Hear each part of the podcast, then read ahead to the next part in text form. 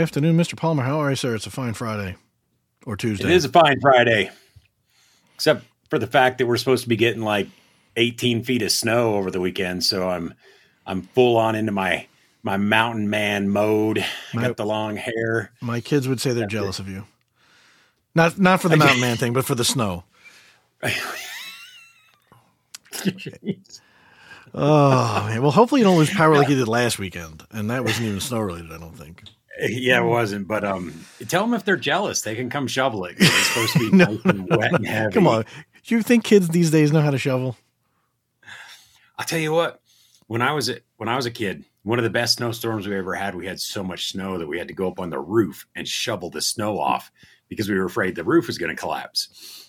And so, so that was uh, being a kid, being like, "Hey, take the snow shovel, go up on the roof to shovel the snow off." Is actually kind of a, you know, you're just like, how often are you ever told to do that, right? Never. so so well the cool part was you know, we there's this corner of the roof where they kind of like came in together and we and so you pile all the snow on there and the pile of snow reached the top of the roof. It was kind of fun.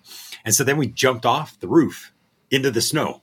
Again as a kid you know as a teenager you're just like this is the coolest thing ever. And it was really cool until you realized It's really you're now like neck now you're like neck deep in snow and you can't get out well, there's that too. oh, Well, it wasn't that dangerous because the drop was really only like a foot. I mean, don't try this at home, kids. We don't recommend it. Let's just let's just no more no no more snow jumping. That, like, that might explain a lot.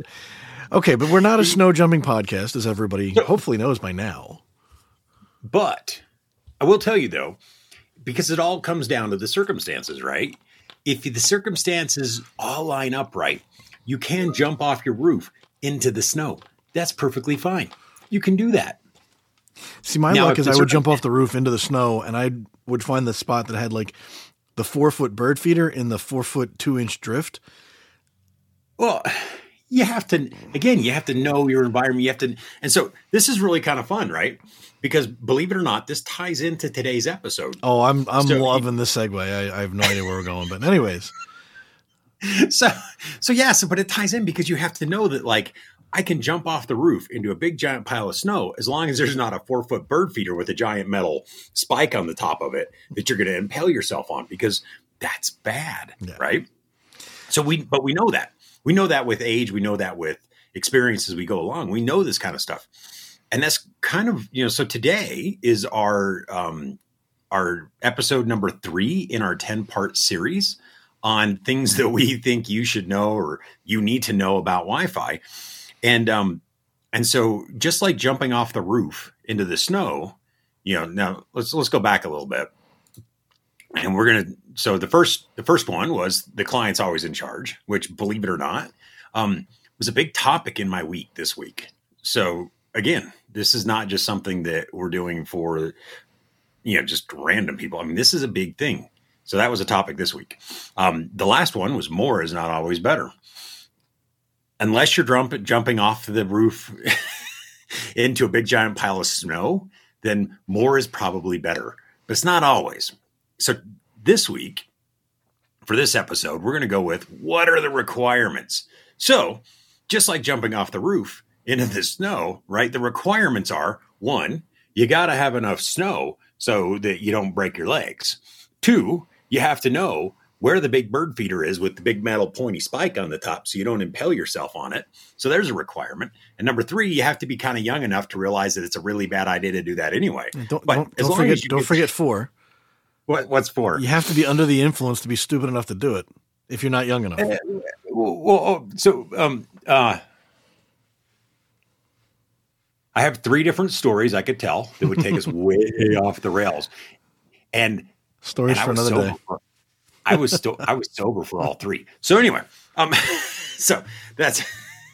But again, what are the requirements? Just like you know, jumping off the roof into snow, just like anything else with Wi-Fi, that is one of the big primary things we talk about all the time. Is what are the requirements?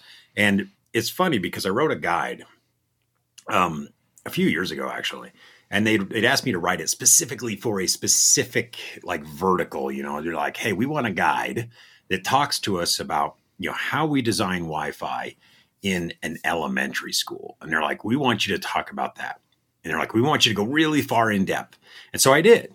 And I send it, I get the document done, I send it off, and they come back and they go, and they go, you spend the first part of it talking about the requirements. And they're like, but it's that's not any different between a K 12 and say a hotel or you know, carpeted enterprise or anything else like that.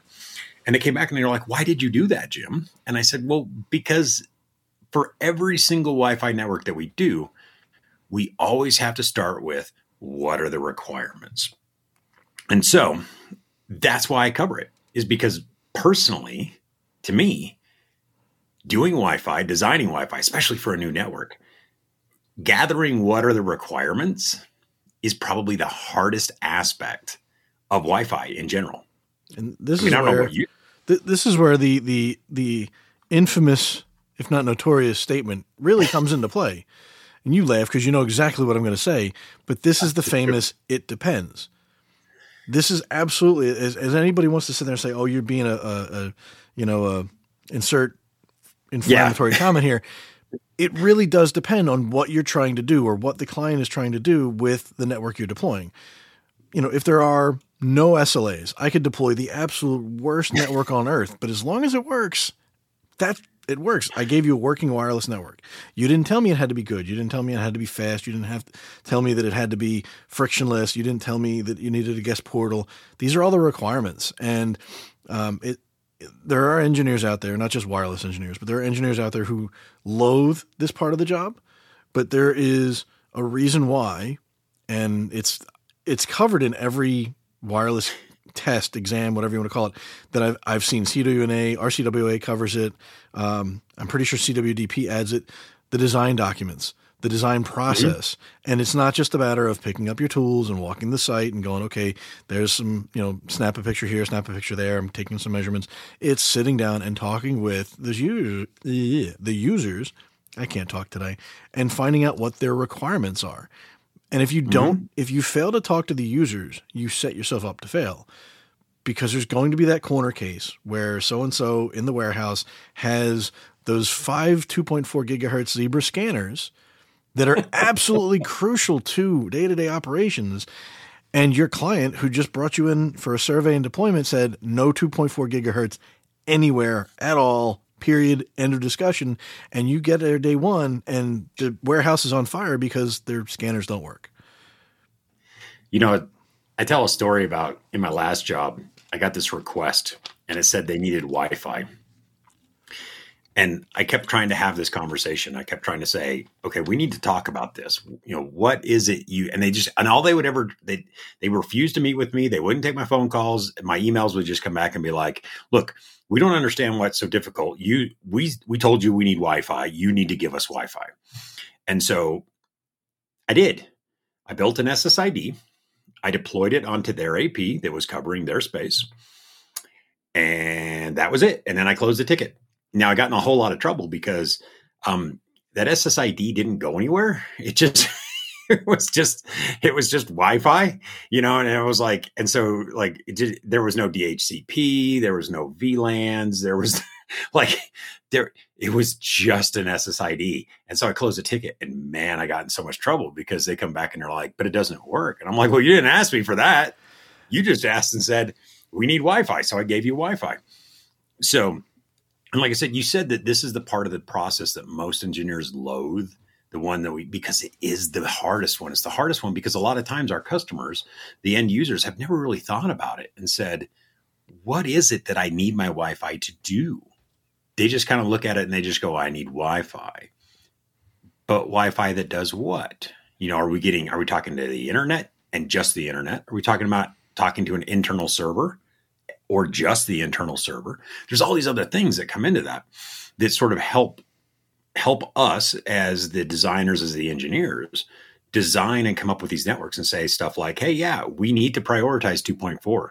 You know, I think everybody has that story of, you know, doing a network where they sort of deprioritize 2.4 only to find out later that, oh, yeah, there's one critical piece, whether it's a, you know, my my story is it was a brand new phone that they bought for the this entire department that only did 2.4. It didn't do five gig. No. And so again, it's like, what are the requirements? But because the customers haven't thought about this ahead of time, we go in and it's and it's like I have to spend two two days of my time at the customer site going through this before I even start to get pictures of or get floor plans and draw walls and take measurements and do all the other things I need to do. I can spend days talking about this to make sure that the network I design and the network that ends up eventually being deployed meets your requirements. And so that is really, and that's why people are like that. Because, and, it, and like I mentioned with the K 12 stuff, every single design should, I probably should put should always start here. And if it doesn't, you can usually tell it because you'll end up coming back to this step after the deployment's done. When you start to troubleshoot and be like, well, why? Do, and to your point, why does the Zebra scanners not work? You know, the warehouse is in chaos. So you're going to get to this step. Question is, how far into the process you are before you get to this step. And, and so it should it should, and and, and there's there's a, a, litany of reasons why, and one of the the good ones, and again, it comes up on multiple certification exams. It's if it's not a question, it's certainly a study topic, and it could come up. Um, and I say that for reasons that I just got done doing one, but you need this in part for the scope of the project, because not only is it going to keep you on task with building the network that is being asked of you, but it's also your source of truth to go back to the customer when they say you didn't build what we asked, and you say, "Here's the document that says I did." This is what you said. Well, here, this is what we talked about. You reviewed it. It's in the letter of the you know the word of of or whatever you know the the, the public record, if you will. And but it's it's a list of this is what you asked for. Yes, exactly. You, and you asked for this. This is this is so it's it's it's it is literally we built what you asked for. I mean, and it's a and perfect you, example. You have to and, and I will say this from a personal experience that I had scars with, and I actually was talking about this with somebody earlier this week. I had a job had a customer, they wanted a warehouse design. I said, I need to know square footage. I need to know the, the footprint. I need to know the floor plan. Okay, they showed me the shell. They said it's going to be, you know, like 100 by 300 feet or whatever. I said, okay, but I need the shelving. Oh, we don't know the shelving. Well, I can't do design. Oh, you got to just give us a guess. I said, I can't. I said, it's going to be wrong. And they're like, well, do your best. I'm like, you don't understand. Like, if I guess, I'm going to put my, I'm going to put hours into the design and I'm probably going to be wrong. And I was. Mm-hmm. And then they came, you know, they, I did the design. They came back. I, you know, had the the shelves going north south. They were going east west. And then so then I adjusted it, and then they were like, "Well, no, we're only going to do like half the building with shelves." So I adjusted it again. I did like four or five designs, had exhausted all the time we thought was going to be needed for the project, and of course they they still weren't happy. And I was like, "I'm done. You guys want to build it, design it yourselves, whatever." Um, had backup from my, my my VP at the time, but you know, it's you need that document. You need them to to put what is out there because otherwise it's just a, it's a it's a it's a guessing game. It's a crapshoot, and um, it's going to drive yourselves nuts as as engineers. It might be the part of the job that's not fun because you're not playing with the the, the sidekicks or the uh, you know the Cytos or you know the whatever Osciums, all the new toys out there for surveys and whatnot. I get it. We like playing with toys this is not necessarily the sexiest part of the design, but this is the consider this your foundation. If you do a horrible job at this point of the project, it is going to collapse at some point. It might not collapse right away. It might not fail during the initial deployment, but some point in time, it's going to come back and bite you in the butt. And so it's it's very imperative. And if you get this right, you know, the customer really is going to think about things that they hadn't thought of. They're going to be able to to really build that foundation and it's going to go smoothly 9 times out of 10. Um, so yeah, strongly. I can't I can't stress this part enough um, because, like you said, Jim, sometimes they don't even think about it. They just you know make Wi-Fi mm-hmm. work. Well, again, do you want you know bandwidth caps? Do we need a guest portal? Um, you know what what are your requirements? You know what is your least? Uh, what's the favorite term now? The least capable, most important, most important, least capable, whatever device. You know, that's the device you design for. Maybe there's debate about that, but you need to account yeah. for it. If, even if you're not designing for it, you have to design with, you have to take the design and that into account because whether it's the five Zebra scanners and you've got to build a separate network or SSID, or your executive has a, you know, a Bloomberg terminal in his mm-hmm. office and for whatever reason it's on a very funky network, you need to know these things and you need to build for them. Otherwise, come day one cutover, they're going to see it as a failure because their stuff didn't work. So well, it's the, it's it's the saying, right? How hard can it be to not install wires? Extremely. You know, and if, you've done this more than once, you know, if you've only done it once, then you know that's that's wrong. But we've been talking about stuff a lot, and I want to I want to spend some time on here because I, I don't think people give this this one enough credit. But this ties back to our first topic about the client always being in charge. That's why when I we built this list, you and I, when we sat down and we built this list, that was our like, hey, this is our number one thing, is because the client is in charge. And so when we start talking about what are the requirements, we've hinted at, hinted at this a couple of times, is we start talking about client types. And I think until you get into this process, most people don't think about the fact that different clients have different capabilities, which then impacts our decisions and the way we take the network when we design it. So um, one of the stories that you know we, we've talked about a lot is you know like 2.4 gigahertz only devices. That is you know again everybody has a story about when you you, know, you, you have a a customer and they're just like oh none of my stuff works and you're just like oh it's a 2.4 only you know device great you know and then now we have to throw this little wrinkle in which is kind of funny when you think about it um, now you have devices that are, well, they're only 2.4 and 5 gigahertz. And you're like, wow, what does that mean? Well, it means they don't have 6 gigahertz. But more importantly, even within the 5 gigahertz spectrum, we still have some variabilities in there. And I like to tell a story that just happened to me recently, actually. Um, my granddaughter lives with me, and her friend came over, and they were talking, and she kept, and she actually came to me and she goes, Your Wi Fi is terrible because my Switch. my Switch, my my little handheld Nintendo Switch, because you know they each have their Switch, and so they were playing Switch. And she goes, she goes, my Switch works perfect at my house, but when I come to your house, it doesn't work. Your Wi-Fi is terrible. And I'm just like, um, yeah, exactly. So there's a reason why I tell this story, right? So these are Nintendo and the Nintendo Switches that we were talking about are two years old or newer actually. And I was like, what? Because I'm like, I'm like, I turned around and I pointed and I said, I said, you see that little thing hanging from the ceiling up there? I said, with the, you know, with the green lights on it and everything. And she's like, yeah. And I said, that's my Wi-Fi. I said, so I tell you, I said, I guarantee you that my Wi-Fi is better than the Wi-Fi you have at your house because I know what you have and you don't have any of this stuff, and your router is actually stuck behind a TV. So I'm like, I guarantee you, mine's better. But she's like, but it doesn't work. So in her mind, my Wi Fi was worse. So I had to do a little, and we're going to show off a tool here. I had to use a tool, this part of the WLAN Pi. Um, I think is I think we have a plan to do a, a, an episode on the WLAN Pi and kind of show this off because this is a tool we use all the time, and we talk about it, but we never really show people why we use it. So today I'm going to show you why I use this tool. So this is what I did. I said, "All right, come with me."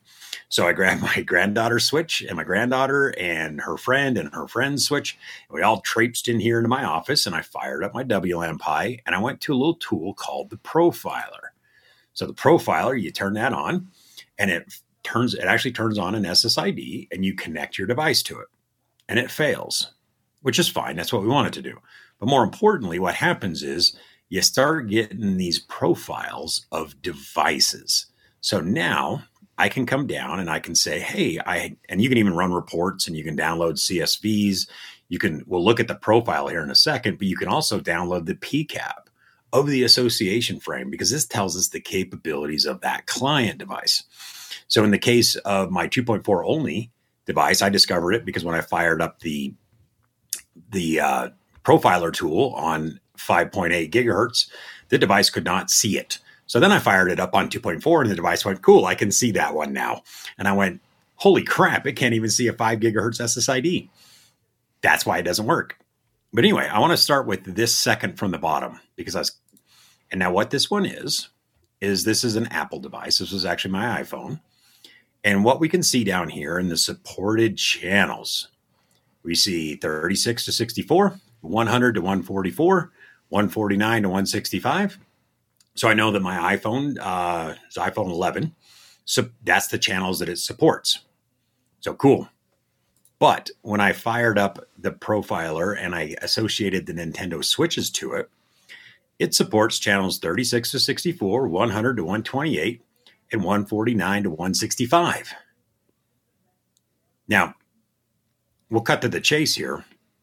There's actually some channels missing because on my iPhone 15 or my iPhone 11, it went from 100, I, probably the iPhone 15, I'd have to assume, goes from 100 to 144. So we're missing a chunk of channels right here between 128 and 149. There's there's some there's some channels missing in there. So um the other thing I'll point out real quick since we're sitting here is the 165 because and just so you can see this is the other switch. So the switches behave the same, but they were missing four channels right in the right sort of in the middle of the 5 gigahertz. So it supported 5 gigahertz, it supported some of DFS but it did not. And it actually supported the actual DFS channels. But we'll get to that here in a second. One, two, three. But if we take a look at this one right here, this is a Samsung. It supports up to channel 177. So that's UNII 4. So just because it supports 5 gigahertz doesn't mean it supports 5 gigahertz.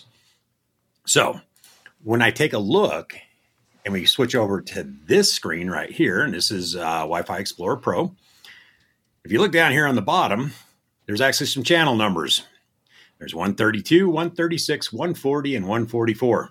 Now, once I learned and realized that the Nintendo Switch would not work on 132, 136, 140, and 144, I then jumped on my controller and I said, I want to see what channel the AP that's sitting right over top or just off to the side of where they were working. I mean, it was literally, they were in the middle of the room and the AP was over on the side of the room and it was so it's like 15 feet line of sight, nothing in between of them. And I looked and I went, well, what do you know?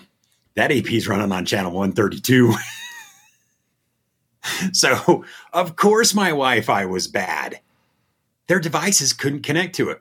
Now I, I further figured out because my granddaughter would take her switch all over the house. She was actually connected to the AP upstairs that was just good enough that it worked for her. But because her friend was coming in the front door and past my H550.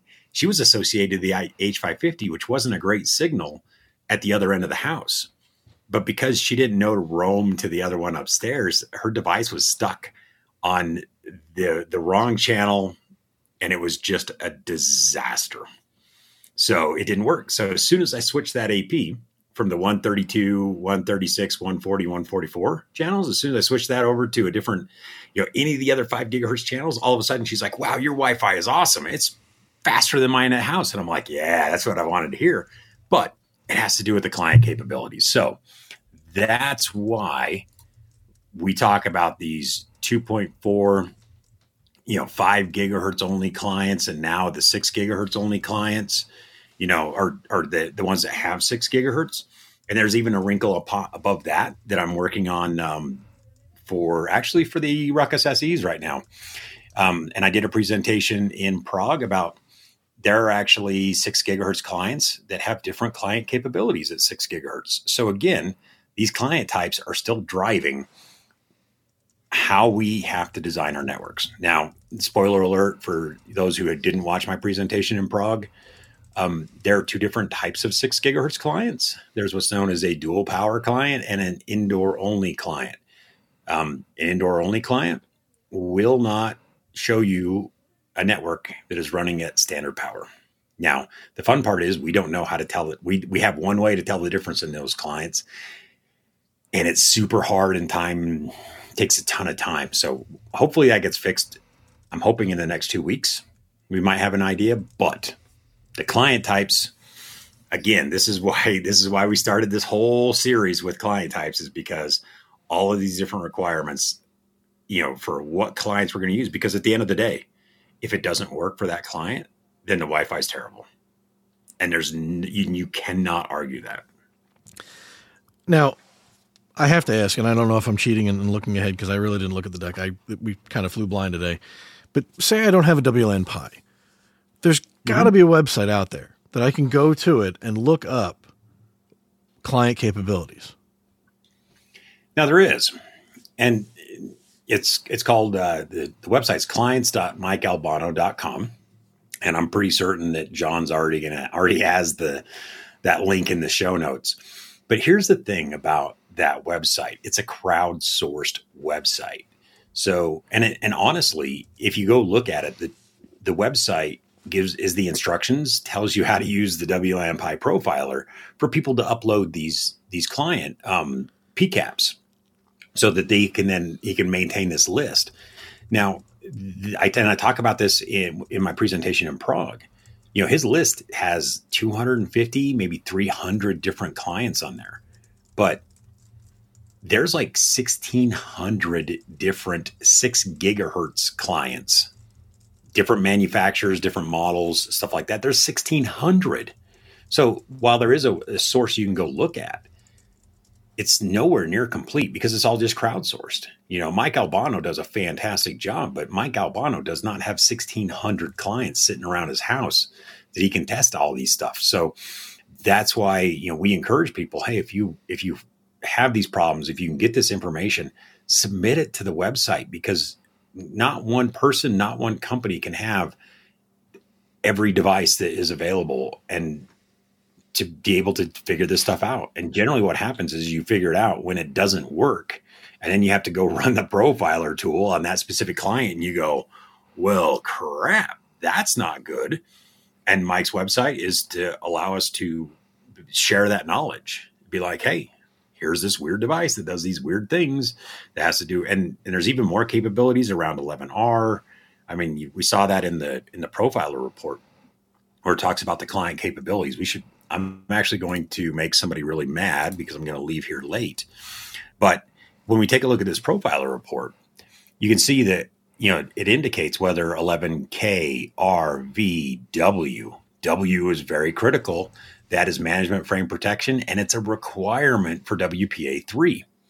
Um, you know, 11N, 11AC, 11AX, the max transmit power of the device, and the number of channels. You know, and it'll tell you like, hey, how many spatial streams, which MCS rates, does it support 160 megahertz, um, single user beamforming, multi user beamforming. You know, so you can go in and you can, it will tell you these types of things. Like this one right here is six gigahertz operating class is supported. So this does six gigahertz. Notice what it doesn't tell you? LPI or SPI. It does not tell you if it's a 6XD, which is a low power indoor, or a standard power 6CD client. So again, we have all these other things, you know, that it will tell you. And so that's where we crowdsource this information from. So, you know, when we tell people like, hey, turn on 11K R and V, and you can use you know protected management frames so that that that's an indication almost that it may, it probably does support WPA three quite possibly well, well to have to with the six gigahertz operating class that being supported is a is a very much yeah Sharon he finally made it onto the podcast so, Sharon made it onto the podcast. he, so, my lunch with him is so, going to be a few minutes late. So one of the things I wanted to want to mention this while you're looking at this, and it popped in my head. You as engineers having supported customers before, having supported businesses, one of the, t- the popular topics has, has always been, lately at least, BYOD versus corporate provided devices.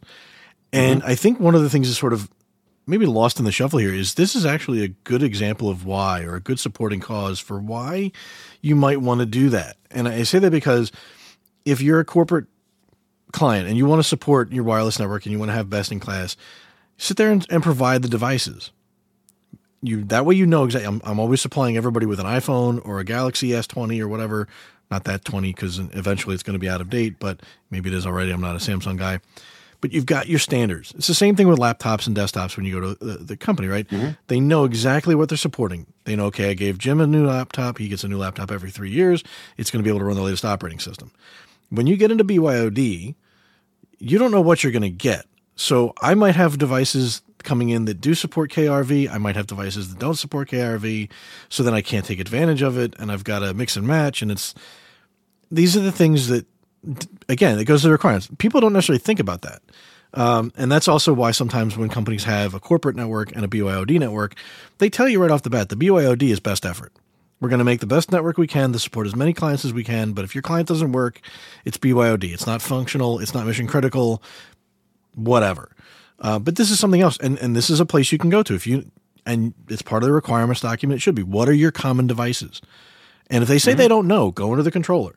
You can look into the controller, whether it's a Ruckus controller or I'm sure other vendors do the same thing. We're looking at a reporting tool. And they will have they will have the device operating systems in there. The fingerprints will be there that says this is an iOS device. This is, you know, maybe it's not going to know if it's an iPhone or an iPad, but it'll say iOS device. It'll say Samsung mm-hmm. Galaxy, um, sorry, Android. It'll be in there, and you can get an idea for how many devices are out there. And so you can see the network split. And Jim's showing the network now, but it'll show you the network split of oh, they've got seventy percent iPhones and they've got thirty percent Android. Okay, well, I definitely need to make sure I cater, not that I want to cater to the app, Apple devices, but if I'm making a decision, I want to make sure that I'm not hurting the Apple devices because that's the, the lion's share of my network or vice versa. So it's something else to keep in mind as part of the requirements gathering.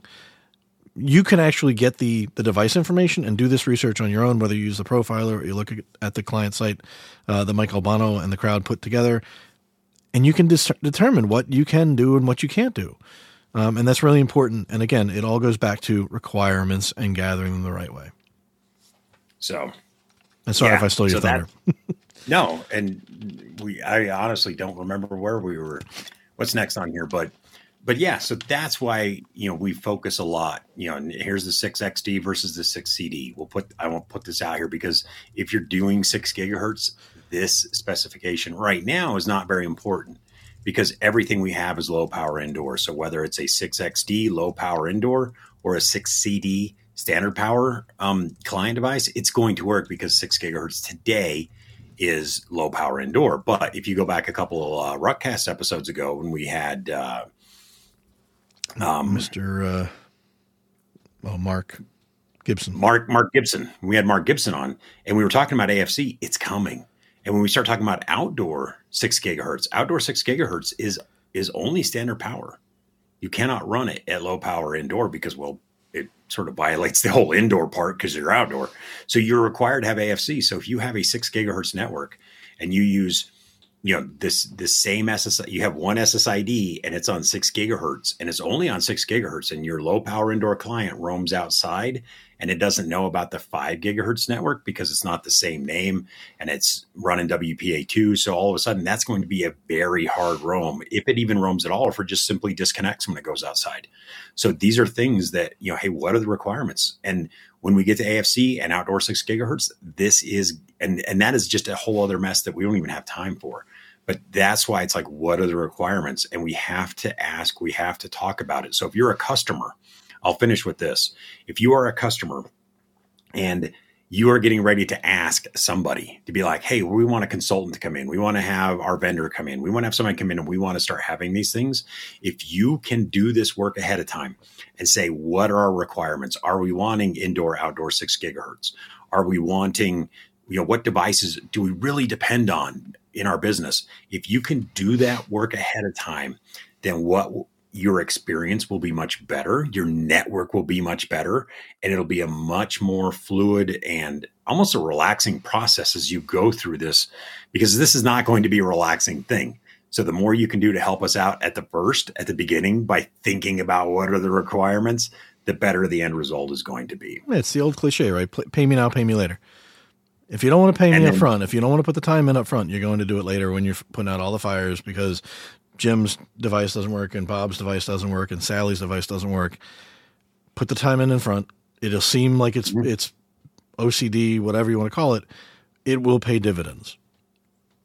And the final thing, I forgot about this one was applications and intent. You know, what are your clients actually going to be? We talk about intent based networking, and I'm like, we've always done intent based networking, except we've just you know always been like what's the intentions of the person holding the device? You know what are they going to do with that? You know if you're talking about bar, barcode scanners and only barcode scanners then that application and the intention of what they're going to be doing with it is totally different than if we talk about a guest network in um, any other type of scenario. And i was like what what's what are you people and john referenced this. You can go into your stuff today and you can find out like hey what are the applications that are being most used? Which application uses the most bandwidth and most data? You can go find this information and then you can figure out. So at that point you go hey you know what? We didn't realize this. The majority of our our traffic is all to youtube or it's all to netflix or it's all you know or it's going internal or it's you can find out all this information if you just think to go look for it. And then when you can give that information type, this information of, hey, what do we want to do? How do we want to do it? What clients we're going to have? And then what are these clients going to do on our network? If you can provide that information ahead of time, if you have that information gathered when you sit down with your consultants or your VARs or your SEs, and you can say, this is what we've come up with, all of a sudden it gives them that massive head start in coming up with a solution for you that is going to make your stuff better. 100%. I mean, at the end of the day, no two networks are going to be the same. I mean, I we both have run uh, wireless mm-hmm. networks, mm-hmm. and we've both run wireless networks over multiple buildings. And what worked in building A did not work in building B, wasn't required in building C. They might look the same, but you know, like you said, um, you could have a different. I mean, different guest networks are, are going to require different things, right? The guest network in, in a corporation just needs to get somebody on the internet for their email while they're waiting for their interview or their meeting. The guest network at a hotel, that's the lifeblood of that network because they want you to pay for the upcharge to get better internet. So it's a completely mm-hmm. different experience. And then obviously you've got, you know, the portal pages and the walled gardens and so on and so forth. It's a rabbit hole that we could go down. We could spend two hours talking about all these things and we, we just don't have the time. But it's important, it's imperative to find out what they're doing, what your customer wants to do, and what they want to do on it or what they want to do it on, you know, device, application, purpose, and build yeah. to it. A, a, hospital is going to require a different level of networking than a business. Uh, a business mm-hmm. is going to require a different level of networking than a warehouse. You know, this the, the, we we pick on the zebra scanners all the time. They really don't have a huge requirement. It's make sure that they can connect. They're very robust. They're very like low. I don't want to call them low tech but they're very, I mean, their bandwidth requirements are very minimal typically. Um, and you mentioned mm-hmm. it, I'll, I'll close with this. I had a warehouse. Nobody told me that they, the previous design, I didn't have access to the previous design. It was on a, on a controller that nobody had the codes to. They were near an airport within five miles. And the prior deployment had just de- deleted, de- disabled the DFS channels. I didn't know about it. Nobody knew about it. No, it was like, like lost in the ether. We turned everything on. We used every channel. That's my policy is kind of use everything until you know you can't. Turned it on Monday morning. Everything's looking good except for the warehouse, which by the way is 90% of this building. They're like, we can't scan in like most of the warehouse. So I take out my AirCheck and I look under and same point as, as your daughter or granddaughter in the switch the APs in the warehouse happen to be the ones in the building that went to the DFS channels, which, oh, by the way, were the ones that the five gigahertz scanners didn't support. So as soon as I mm-hmm. changed channel plan, we moved things around, everything was fine. Uh, but again, pay me now, pay me later. Um, you know, it might take you a day of meetings with clients. They're going to be annoyed, but it's it's important. You want stuff to work, so you got to know the requirements. Yep. So Teaser for oh, the next one. Oh, oh I, I clicked away too soon. Teaser for the next one. I don't even know what the next one is.